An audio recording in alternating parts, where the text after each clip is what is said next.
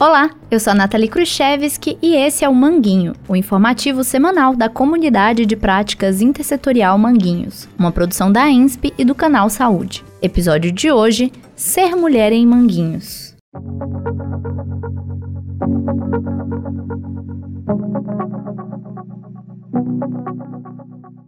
As mulheres de Manguinhos têm a saúde prejudicada por vários motivos. Só o fato de pertencerem à classe trabalhadora já é um agravante, mas as difíceis condições de vida nesse território pioram ainda mais a situação. Saúde e bem-estar envolvem diversos aspectos da vida, como acesso ao lazer e alimentação de qualidade, condições de trabalho, moradia e renda dignas, e até a relação com o meio ambiente. Mas não é apenas a falta da maioria dessas coisas que impedem que as mulheres de Manguinhos tenham acesso à saúde e bem-estar. A discriminação agrava ainda mais um cenário que já é desanimador. Além do trabalho, que muitas vezes tem uma carga pesada, elas ainda têm que assumir outras atividades, como as diversas tarefas domésticas e a responsabilidade de cuidar de crianças, idosos, pessoas com deficiência e doentes. Conversamos com a Virgínia de Fátima Lourenço, moradora de Manguinhos, e ela nos contou um pouco sobre as suas dificuldades. Oi, eu sou Virgínia de Fátima Lourenço da Silva, moradora aqui de Manguinhos há trinta anos.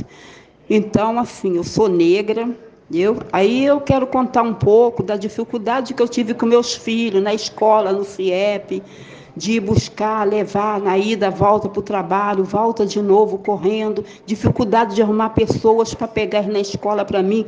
Muitas vezes eu tinha que vir correndo do trabalho, esperando condição, correndo, né, para me pegar na escola e, e assim, nunca teve um curso também, assim, né, para eles aprender um ofício também, para ser os melhores na vida, né, ter um aprendiz, um, aprendiz, um, um, um aprendiz melhor.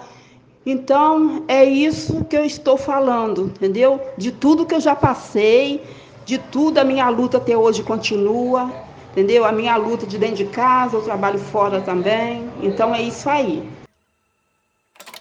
Elizabeth Ferreira da Silva também deu seu depoimento. Meu nome é Elizabeth Ferreira da Silva, sou moradora de Manguinhos, tenho quarenta e nove anos e sou nascida e criada em Manguinhos.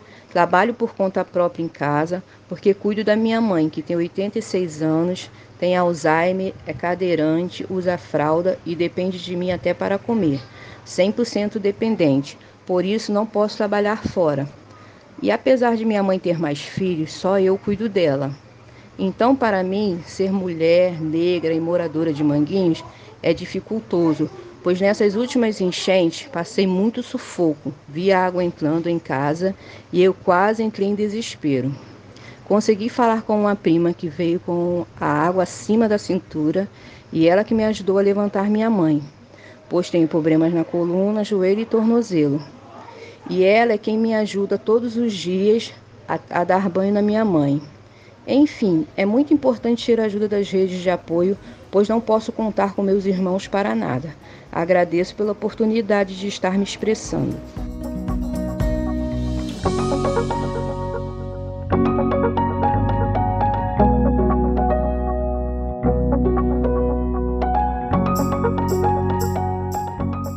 Quais são os direitos que estão sendo negados para estas mulheres? Esses são casos isolados ou representam a realidade de muitas mulheres em Manguinhos? O que é necessário para promover igualdade de gênero, autonomia econômica e acesso à saúde integral para as mulheres do território? Como podemos garantir a permanência das mulheres em todos os espaços, sem lhes negar nenhum direito? As mulheres formam a maior parte da população brasileira, e é necessário que existam políticas públicas que garantam a diminuição dessa sobrecarga que recai sobre elas. Um bom exemplo seria o compartilhamento do cuidado de crianças e idosos com serviços públicos, e políticas que sejam construídas de forma a garantir o atendimento de necessidades e demandas de mulheres como a Dona Virgínia e a Dona Elizabeth. Elas falam de desafios que precisam ser tratados de maneira transversal, intersetorial e participativa. Para isso, temos que ter a consciência de que a garantia dos direitos das mulheres é indispensável para a construção de uma sociedade mais democrática em que as necessidades das mulheres sejam reconhecidas e respeitadas.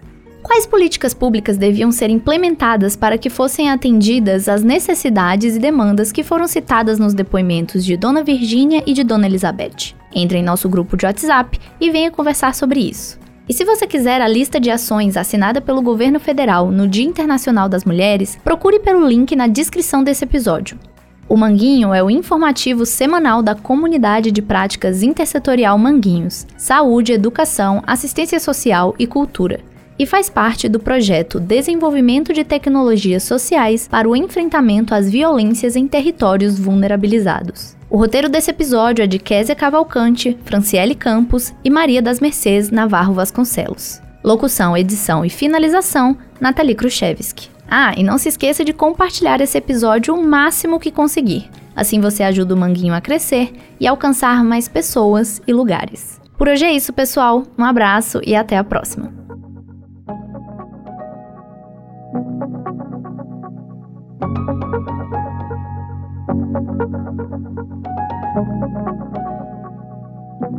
Thank you.